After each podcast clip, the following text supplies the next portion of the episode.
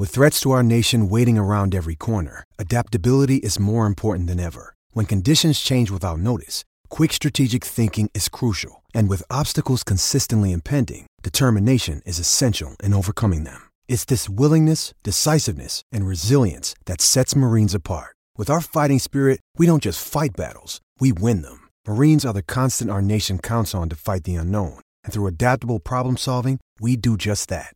Learn more at marines.com.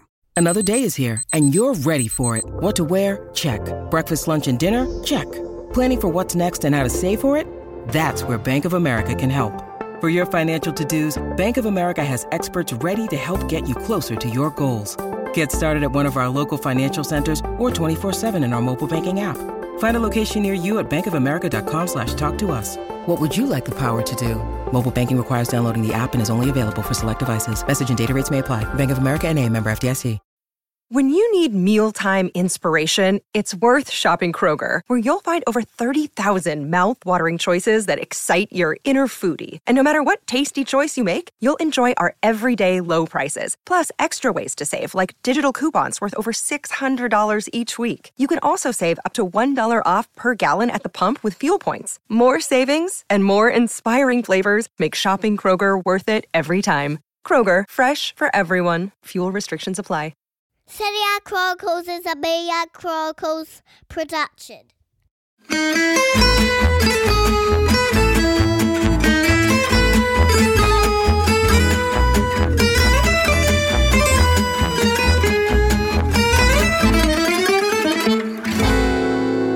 Hello and welcome to another Serie A episode.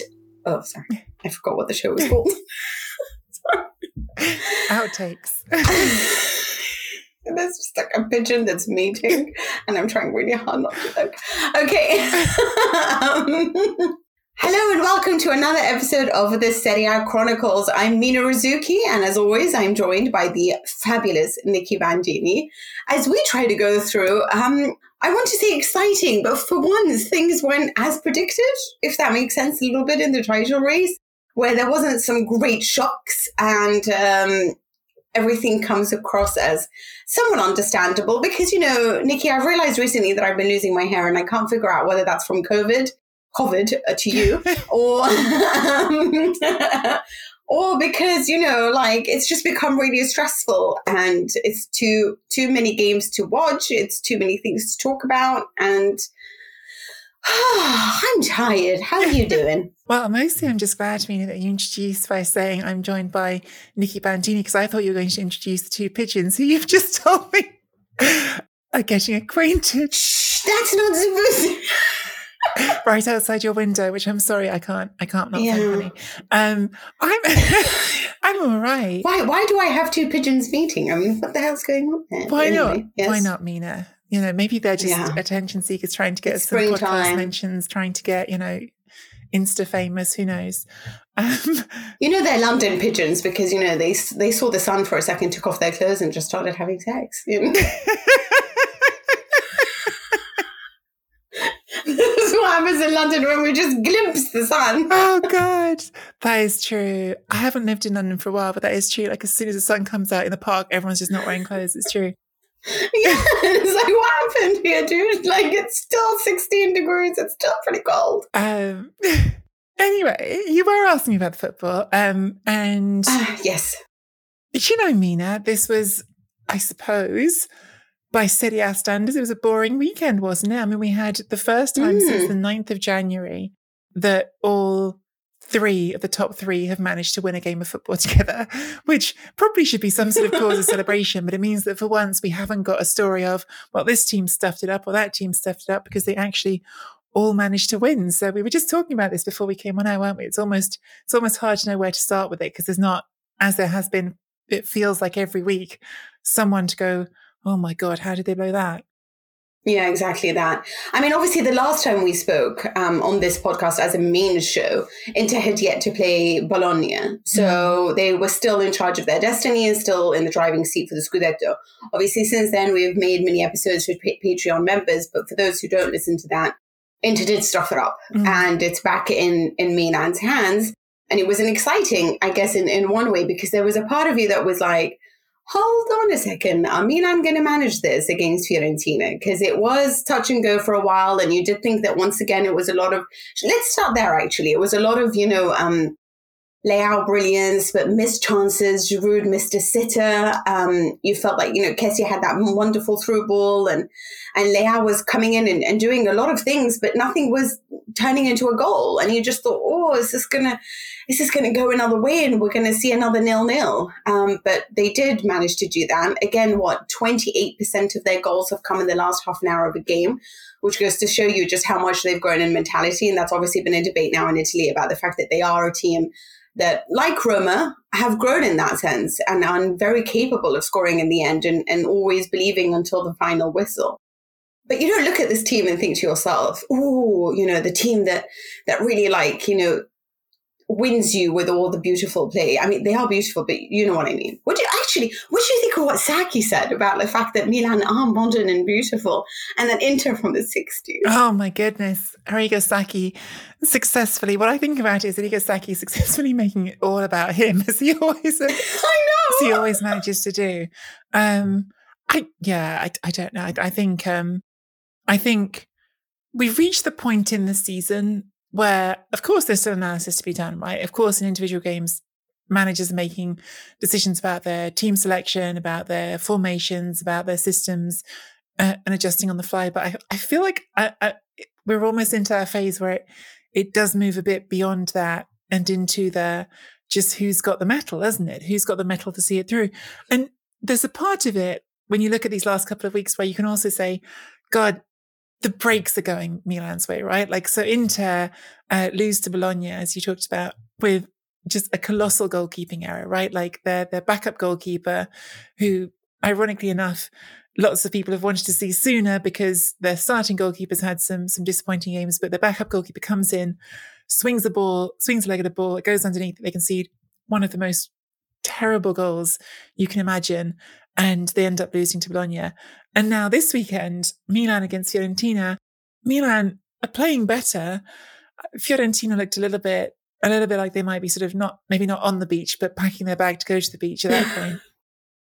And, and it's the sort of a goalkeeping mistake again, Terracciano, uh, that, that gives Milan what they need in the end. He just terrible clearance, goes straight out to Leao, and Leao is decisive, right? This is not the same as the Bologna goal. Leao still has a lot of work to do at that point, mm. which he does brilliantly.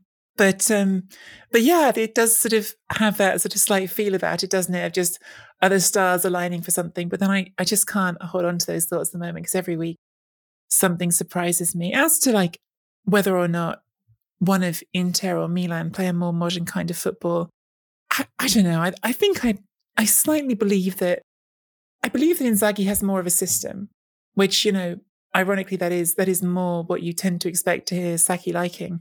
I think Inzaghi has more of a sort of idea of the football he's trying to play, which has been hit and miss whether or not he's managed to achieve it, I think, this season.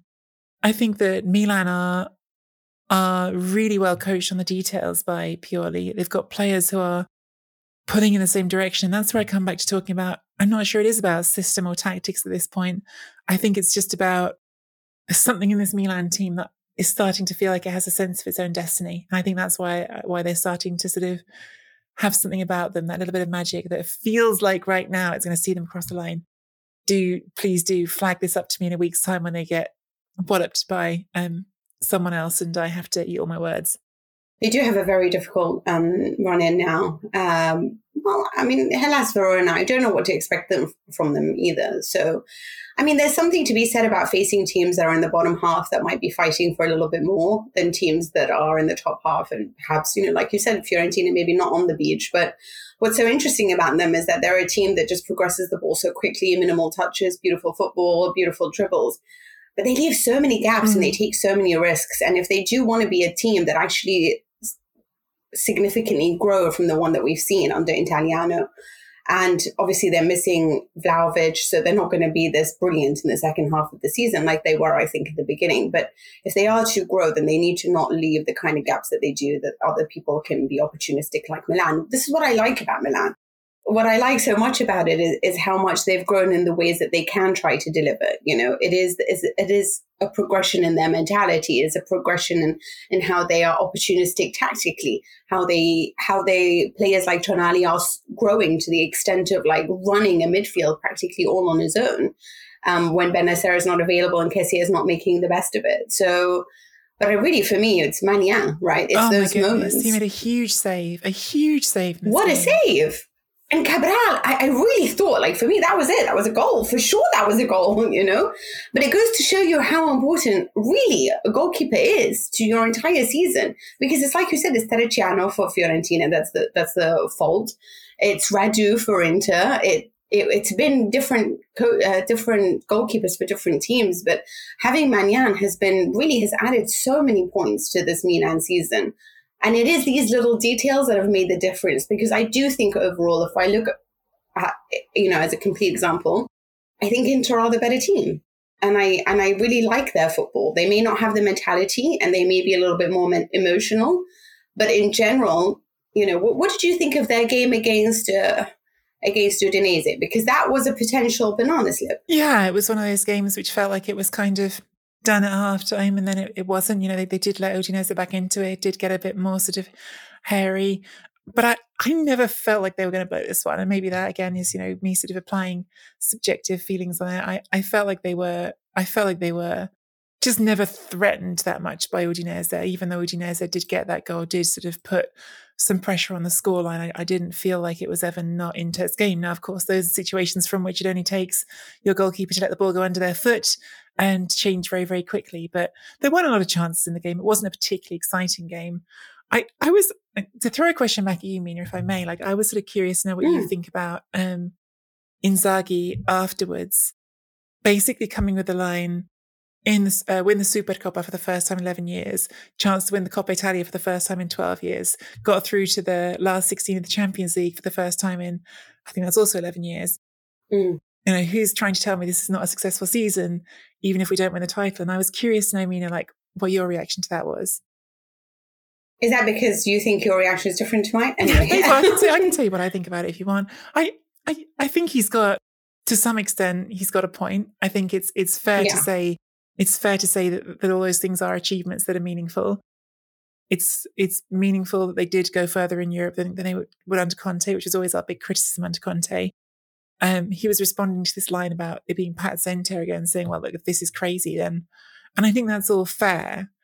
I think the bit where he lost me, and which I struggled with more, funnily enough, was not even that part of it. There's another thing he said though, which was, you know, the start of the season, no one, no one thought we were going to win the league, and that that is also taken on its own true. But the reason no one thought they were going to win the league is because everyone thought Juventus were going to win the league again. No one was standing before the season started and saying Milan are going to finish ahead of you. They just weren't. Oh, I don't know. I, I don't think that's true. I think there's a lot of people that saw all the financial problems that they were going through and the fact that they lost a lot of key players and thought, you know, obviously with Allegri back at Juventus, that is going to add to it and Milan growing, definitely. But surely it's going to be much harder for Inter this season than it was last season. I would also agree with that. But no one thought they'd be behind Milan. I really don't buy that part of it. Harder, yes. Yeah. But you're yeah. not losing to Juventus. You're yeah. losing to Milan. And that's that's the bit where he loses me, I think. Yes, because frankly, it isn't even a, a Milan that has had all its best players available to them for the for the whole season, and a side that even if it has its best players, is still inferior as a squad to the one that Inter has at the moment. Um, it is the capacity to use a full squad. It is the ability to manage to rotate, to play, you know, um, Kalulu or Mattia Gabbia or Saelemaekers or whoever it is that they shoved up front. Brahim Diaz, who's been really not very good and continues to start because what are their alternatives at the moment? Mm-hmm. You know, it's difficult. And when you consider all of that, yeah, then yes, I do think for Inter that you have to look at themselves and think, why? why have they dropped points why are they so emotional what is it that that makes them you know it's it's always a moment where they get annoyed about something and then everything changes and everything shifts and that is something that they need to work on but i do agree that they have played a lot more games than they did last season mm-hmm. There was a part of me that when i was watching them against bologna where they looked really tired i mean you just didn't look at the side and poor barella i think he's played every single minute of the season and I don't know what their fitness coaching is like at the moment, but clearly not as going to be. It's not going to be as strong as it was last season. And when you add all those additional games, um, I do agree with him. There was how many games in 22 days? Then it becomes that much more difficult. And they have progressed. I guess with the quality of the squad, you expect more. But then when I really think about it, I think Correa, hmm, he's not really. You know, Dzeko is 36. You know, I, I it's Dun- Denzel Dumfries' first season and he's been rather stupendous. They are kind of dependent on that midfield that has done wonders for them. Brozovic is growing leaps and bounds and, and Calhanoglu is double digits when it comes to assists and Barella is obviously Barella. I just wish that they are better under and, and more patient. Mm-hmm. I think that's their issue. And I just didn't feel like that was their issue last year. So that's the only thing, because from a tactical point of view, from a development point of view, I think they're heaps and bounds better than they were last season. But from an emotional point of view, that's where I have an issue with it. And I don't know how I judge Inzaghi based on this because I do think he's lucky to have had the squad. But another part of me also thinks, are we expecting too much? I think the other big question for Inter with me now is just, is this, how does this get better next season? Because the talk is again of a need to cut from the budget. Yeah. The talk is again of a need to make sales.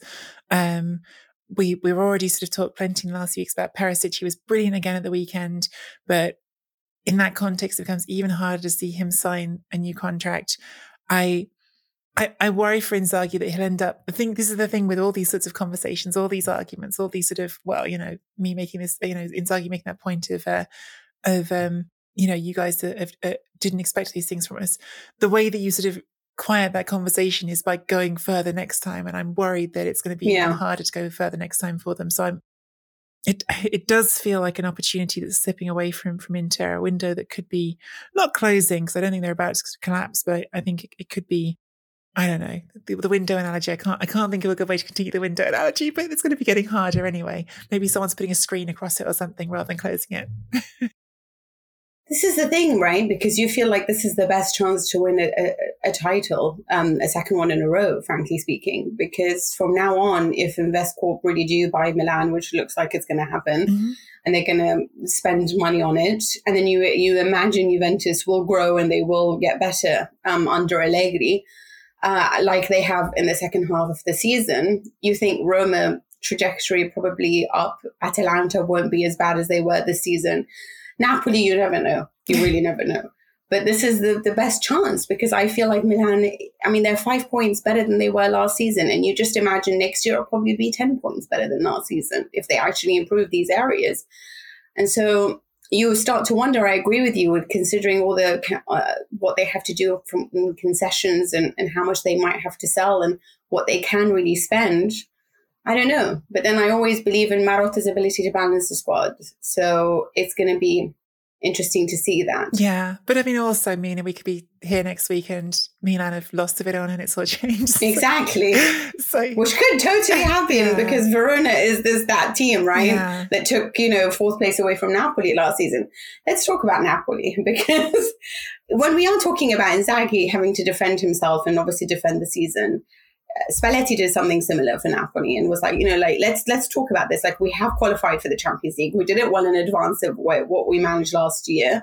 And and to be honest with you, there's a part of me that agrees with him. Like I don't know why all of it. Like maybe because their tremendous start to the season and the fact that this has been a team that has played together for many years, that everyone's always expecting this jump in quality from them.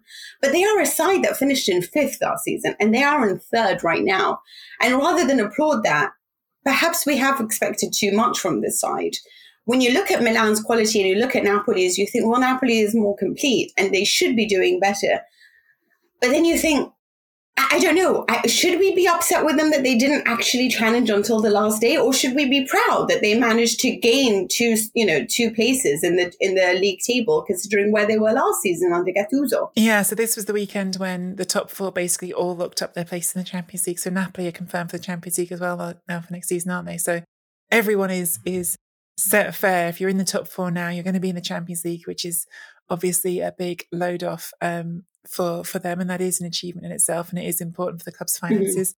They had kind of the most fun game of the weekend um, against Sassuolo, but I was thinking about you know if Fiorentina are, are sort of getting packed to go to the beach, then it looked like Sassuolo had not just gone to the beach, but they'd left the cooker on at home and set the house on fire. Um, you know, it was it was pretty sort of Ciao, yeah, see ya. exactly. it was pretty pretty sort of um, awful stuff um, at times, certainly defensively. But I mean, Sassuolo have had a few games. Was Scamacca even there? I didn't even notice him for like I don't know how long. You know, I was like, what is this guy doing? Sassuolo have been trending this way for like a, a little while. Um, but you know, that kind of isn't part of the strengths. They had some wins since. I was thinking they had that 4 0 thrashing by Sampdoria, but that was all the way back in February. So actually, they've had some good results since then as well. But they are they, have lost three in a row. They, they look like a team that's that's packing up, and and you do get some of that at the end of the season. But it also sort of on the other side of it does feel like it very much plays into the narrative that we've been talking about all season with Napoli that this team can't handle the pressure, which was also why they weren't winning games at home, was also why they fell apart when the title race was up. And as soon as you take the pressure off them, it all comes together. Um, I did think it was interesting though, Mina, as well, that um, we had a big conversation, didn't we, last week? A big conversation. We had a conversation last week about Ritiro and whether we agreed with it. And it sounds like Ritiro in practice was let's go out and have a few dinners together. It wasn't really actually like go and spend a proper Ritiro at all. And and Spalletti saying, you know, well, we should have even more meals together if this is the result. And you know what? Sure, yes, some team bonding, often a good idea. Yeah, I definitely think it's a good idea, but I also I also think it, it did take him having to argue with with the team mm. and with as in with management and De Laurentiis and his son and to be like look i don't agree with this. I don't agree that this is the step forward. And there has been concessions from management to be like okay it's not going to be a full-blown ritiro but we'll try. Although the way that they reacted to that if i was the team i would have done badly i would have done really badly in this game specifically to say i don't want ritiro to be the answer to, to these games yeah. And then you come out with like this kind of like win and i'm thinking now you're just forcing them to treat you like kids you know? No i'm joking but I mean, I looked at this game and again, I was annoyed because it was just Sangrisa um, as a defensive really man for the top half of the of the team. But it's, it's like you said, Sassuolo didn't even show up, mm-hmm. you know, so there was no no even point to talk about tactics or what was supposed to happen or which players. But the only thing that I really looked at in this game, and I thought to myself, Dries Mertens, oh my goodness, like he really is the ace in your, you know, up your sleeve. He's fantastic. Anytime he comes on, he does something so special. He's the one guarantee, other than Osimhen for me, in Napoli. And if he isn't going to stay next season, then please can we have him at Juventus or any, really honestly, like him and Perisic right now, they they blow me away with what they're doing, despite their age and just how much of a guarantee they have been for their teams this season. That's, that's a really interesting thought. You know, I know not even specific to Juventus, but see, I, I, have been sort of caught in a while in this mindset that it'd be really sad if Mertens leaves Napoli because Mertens loves Naples. Yeah. In fact, with this idea that, that the fix was just for everyone to go out for dinner. I've spoken to Dries Mertens about this stuff before. He said it was one of the things that really clicked with him in Naples was that he started living like a Neapolitan, going out late for dinner and doing these things. And you've only just put this thought in my head now, Mina, that if he were to leave, couldn't you just imagine him on a Champions League winning team next season being the guy who comes off the bench and scores two or three important goals on the way? I could see that because he's not going to start for a Man City or something, but a team like that could use him really effectively in short bursts. And actually, I think that's that's a really interesting thought because he is he's he's still special. I mean, look, if Inter do have to sell someone, it would be a great person to bring in mm. just Mertens, you know. But as it as it stands, there is the all likelihood that he will end up staying in Napoli, and um, Aurelio De Laurentiis seems to want to give him further time on the bench or whatever on on the team because he has really been. There's a little fly. Sorry, I'm a little bit scared of insects. So anyway, Mina versus wildlife. yeah, the wildlife in London is a teeny tiny fly, but I'm scared of them. So, uh, yeah, um, but he is he is exceptional. It's it's going to be interesting as well to see what Napoli do on the transfer market, um, and whether or not like what they what they decide to do and how much they decide to try to change, because this can't keep going where we're always talking about Napoli's mentality. I do think there needs to be an investigation or players that are bought with a little bit more, I don't know, perhaps less technique but more anger, if that makes sense if that's something to be looked at, or how the team is even going to manage without Lorenzo Insigne, if it's going to be a, a, you know, if you're going to really notice his absence or actually celebrate his absence. I don't know. You know, I can't imagine you celebrate the absence of someone who's so technically gifted, but he is rather annoying as well. So it, it's going to be interesting to watch what's going to happen. But if you are to just just now, just a little if you are having to wonder who's going to finish in top four next season, do you think it'll be the same four? Based on the trajectory of these teams currently, I think the most likely team to break the top four next season in my head is Roma right now. Mm-hmm. Could Atalanta also sort of there, but I think Roma is, is my answer, I think, in my head. And maybe you could see Inter or Napoli dropping out of it, but it's it's a long way off. It's the summer. You don't know what's going to happen. It's it's too soon. That's really speculative. And and and I right now I feel like the top four are the best four teams in Italy. So that depends on how things do go in the transfer window. Okay, well, obviously, Nicky, I do think that you feel that Juventus, well, we thought Juventus would be a lot better this season than they were last season, and then they ended up sort of uh, losing Ronaldo and suffering slightly. But Venezia was a team that actually had robbed them of all three points in the reverse fixture and managed to draw with them. This time around, they were under new stewardship because uh, Zanetti had been sacked and they were under the control of their youth team manager. And um, obviously it started really badly for them and it was all about Juve in the beginning. But as always happens with Juve, somewhere along the line they fall asleep and, and only really awaken when when the points are are threatening to to drop even further there was a lot of conversation because it was Miretti playing in midfield, and he's an 18 year old, obviously grew up in the Juventus Academy, very gifted, uh, usually plays a little bit further forward, but played more as a central midfielder on this occasion.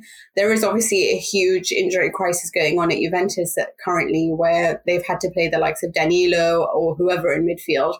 But Danilo was able to play as a defender and Zakaria might have uh, should have probably been sent off, but it was him, Rabiot, who is a lot better recently. I don't know what's happening to him, um, and uh, Miretti, and they managed all three points to successfully qualify for the Champions League. Do you think they're going to be a team to fear next year? Yeah, I, I think that it's not very sort of it's not very easy to sort of fall in love with the Juventus team the way they're playing right now. They're not playing particularly exciting football. They're not particularly inspiring to watch. And maybe that's also influenced by the fact that they aren't playing right now for big targets. Like we, we've sort of felt reasonably confident they're going to get in the Champions League for a while. They haven't really been in that title race. So they're a bit sort of less grabby anyway. But the fact is still true that we've talked about a few times, Mina, which is if you started the season at the beginning of January there's only one team that's got the same number of points as, as Juventus, and that's Milan. So there's two that those two would be the top two teams in Serie A if you started the season at the beginning of January. Now, of course, to an extent, you can go, well, that's ridiculous. You just said January because the beginning of the year doesn't mean anything. You can call it an arbitrary date. Sure, but they signed Vlahovic in January. So actually something did change in January that was quite meaningful. And he hasn't scored a million, million goals like we thought he might. And maybe he'll score more goals next season.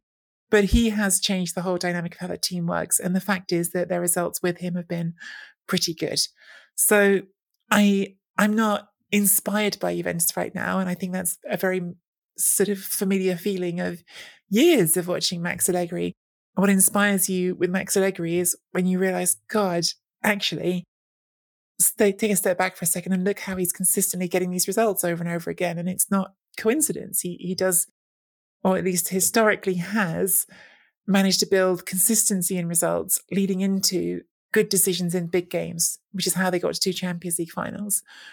This season, they started horribly, and perhaps that is in one narrative that could be told a year from now. That was the clearing out of all the bad vibes and everything that needed to get cleared out from before. And and that's gone now. We'll see. But I mean, right now, I think you can't ask much more than, again, having the joint most points of any team in Serie A in this calendar year. That they've improved, which is what people wanted to see them do. Last week we didn't speak about them because their game was on Monday and they had uh, Sassuolo. But there was a part of me that nearly died laughing when he's like, "Well, I was going for the draw." And then, you know, sadly, we got to win. he didn't say sadly, obviously, but there was a part of you that was like, he was almost annoyed that yeah. they won that. And, and, and I, I don't know whether he's trolling the fans who hate him because he, there are some things that he says that make you just think, like, have you lost your mind? But he does also really make me laugh. Um, and I'm glad that he played Miretti in this game when, you know, things are a little bit more secure and they are more established in where they are as a position and there's less pressure. And that way we can see the beauty of this midfielder who set up, honestly, the two goals effectively that Bonucci managed. They are set pieces, um, but also was the one that was at fault, perhaps for the Venezia equalizer. But this just goes to show you that kids make mistakes, but they're also brilliant and can be very brilliant. And he is somebody with a bright future ahead of him.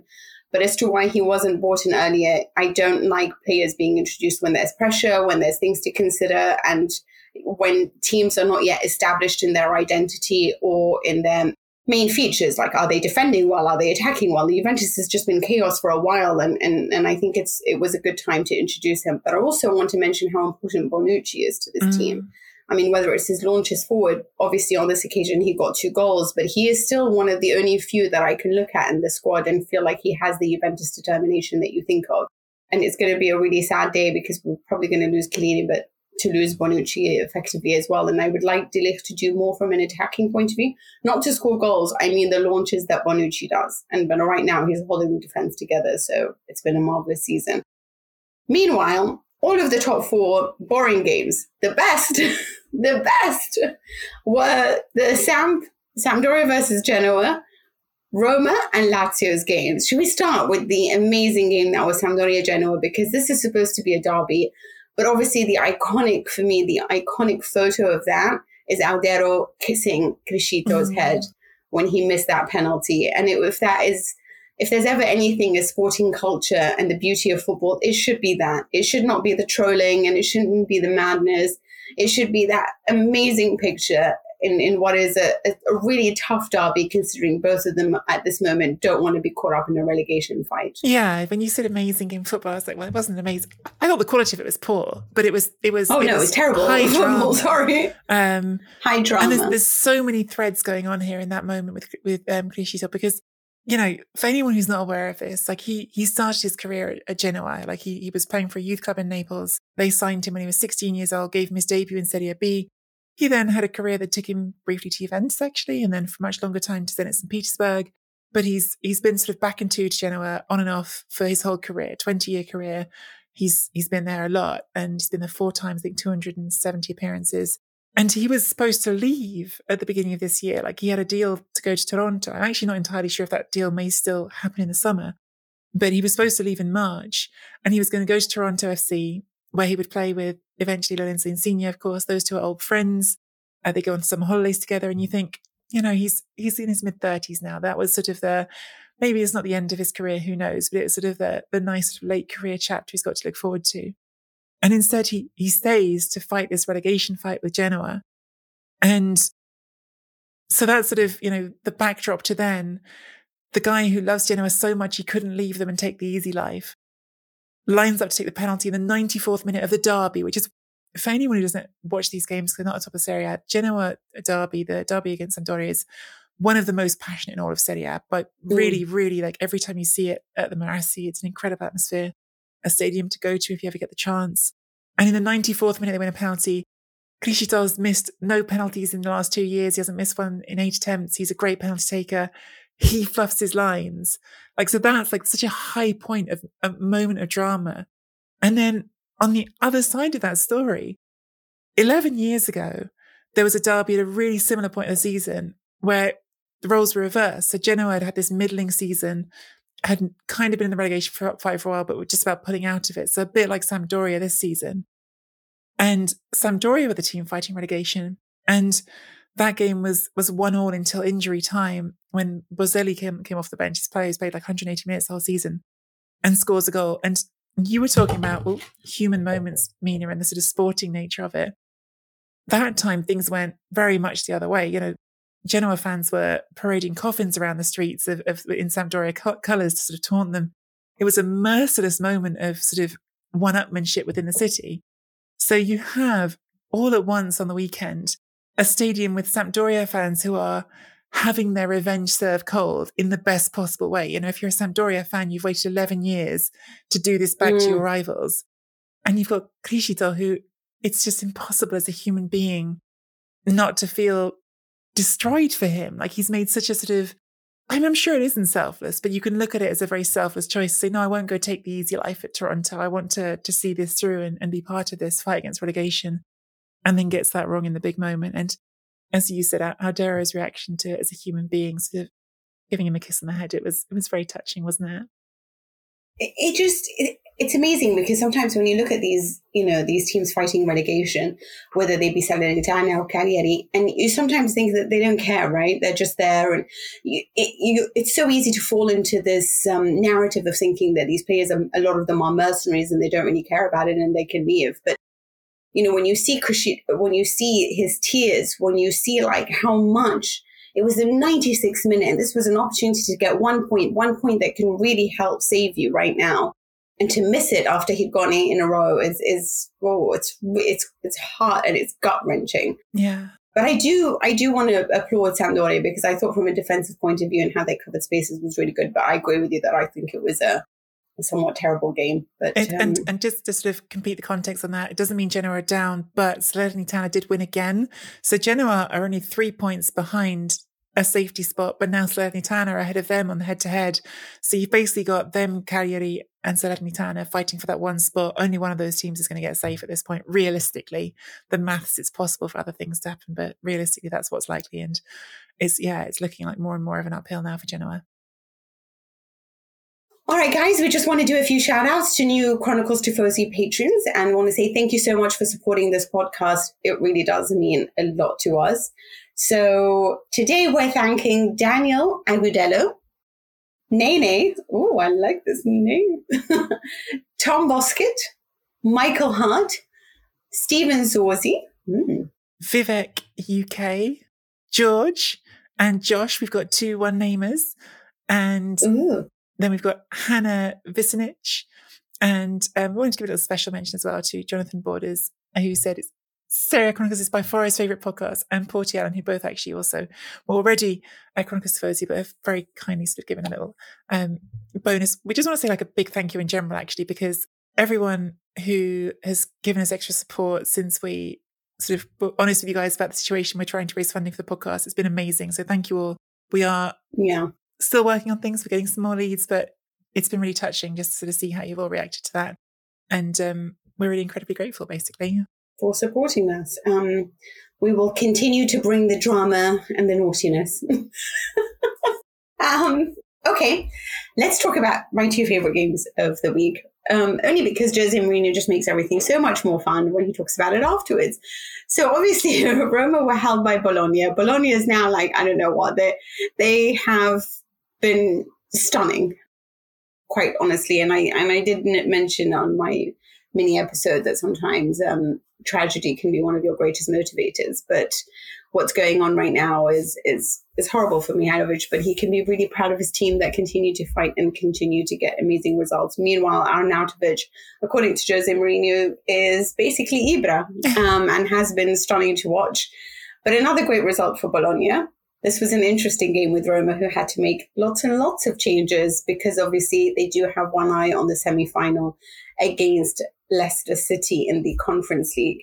And um, I, the only thing that I kept thinking to myself is, with all these rotations, you still couldn't start Shomurodov. he, just really hates this guy, yeah.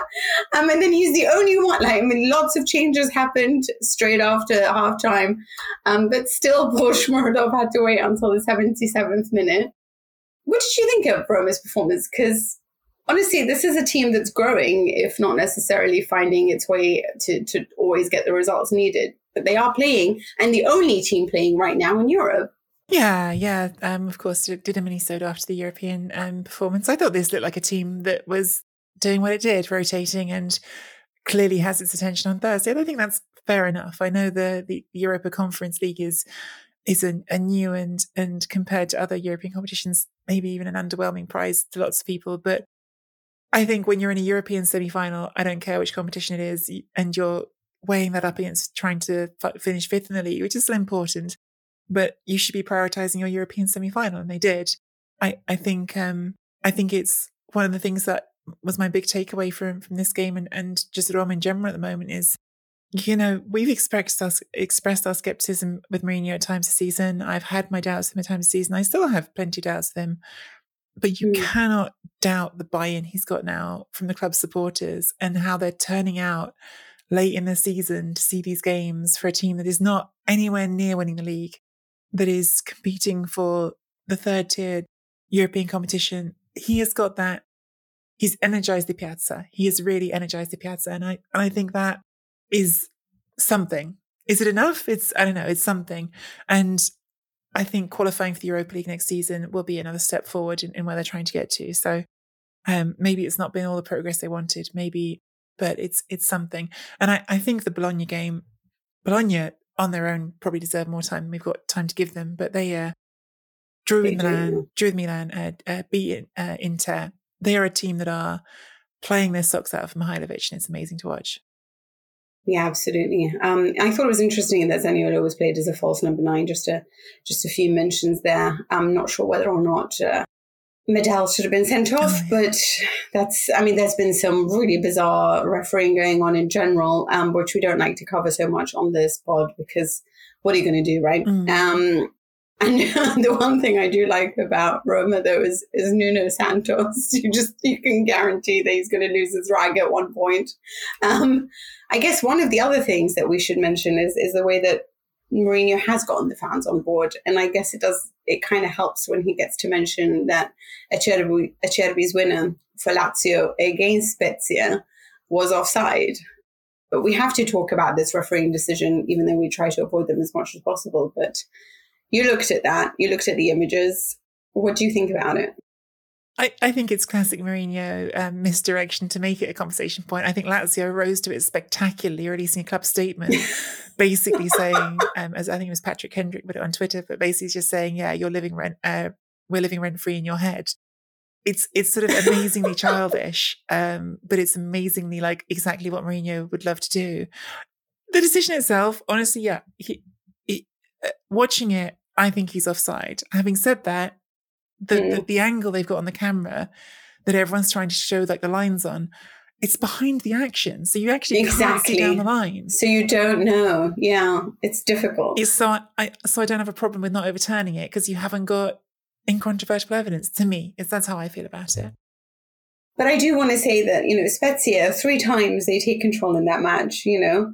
Um, what a what a thriller that must have been for Acerbi to get the winner, considering all the criticism that he faced after that loss to Milan and how much people talked about him laughing. As somebody who laughs in really awful moments, I really understand him because that's that's exactly the, that kind of reaction that I would have at that point as well. Because it, it would be like, you know, sod my life. Like obviously that was going to happen, and then you sort of smile about it. Yeah. But you know, sadly, that moment is captured by all the cameras and it, it provoked uh, a lot of uh, horrible reactions. And I'm glad for him that he managed to get that winner. Whether or not it was legal remains to be uh, noted. But um, from what I understand, those uh, the man who worked the VAR, it was Luca Pairetto and Luigi Nasca, um, match director and employee of the. So apparently they're going to be suspended and not work for the rest of the season. Which sounds dramatic, but that's three games. It's not like it's like, oh, you know, you're getting suspended for months, is it? It's like, go on. Yes, exactly. So it's only three matches. Yeah. but that means that they do think there's something dodgy there to be considered. But whatever it is, everyone's had dodgy decisions this season in Serie A. And I'm still one of those types of people where I think it all levels out in the end. But I think that's all we have time for, Nicky. Yeah. I um, just want to sign off by saying thank you again to everyone who supported the show you know, we don't want you to, as listeners, feel like you have to uh, carry this show. We are working on getting those sponsorships. We've got some really interesting conversations coming up, but it is a huge boost to us and really helps us. And, and we're just incredibly grateful and and touched, frankly, that you guys enjoy the show and, and want to help us keep it going because we love making it um, for you guys and and we love having the conversations with you guys. So thank you. Um, if you would like to join us on Patreon, if you're not doing that already, um, you can do that uh, via the website. Uh, there's also a button for a one time tip via Ko-fi. That's all on seriechronicles.com. You can find us on Twitter at Nicky Bandini, at Mina Rzouki, and you can follow Serie A Chronicles accounts on Twitter, Instagram, Facebook, and YouTube. We will be back next week with our next episode of the show, and we'll have some Patreon mini-sodes coming up during the week as well.